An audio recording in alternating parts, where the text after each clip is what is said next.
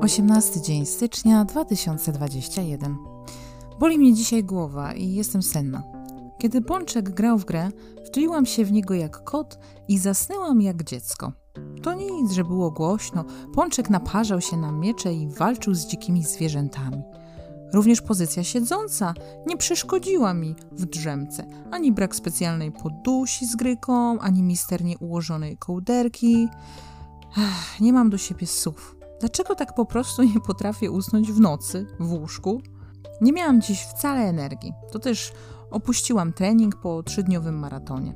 Obejrzałam zdjęcia i pracę niejakiej Simony Kosak, posłuchałam kilku wywiadów, a do serca wzięłam sobie słowa Seneki. Szczęście to jest to, co się zdarza, gdy okazja spotyka się z przygotowaniem.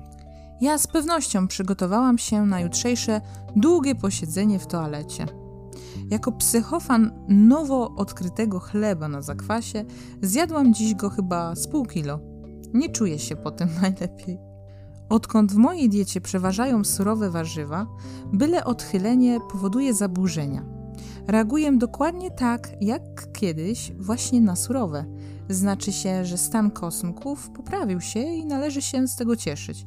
To też cieszę się i mentalnie przygotowuję na jutrzejszy trening. Widzę już pierwsze minimalne efekty i jest to bardzo motywujące. Oby tak dalej.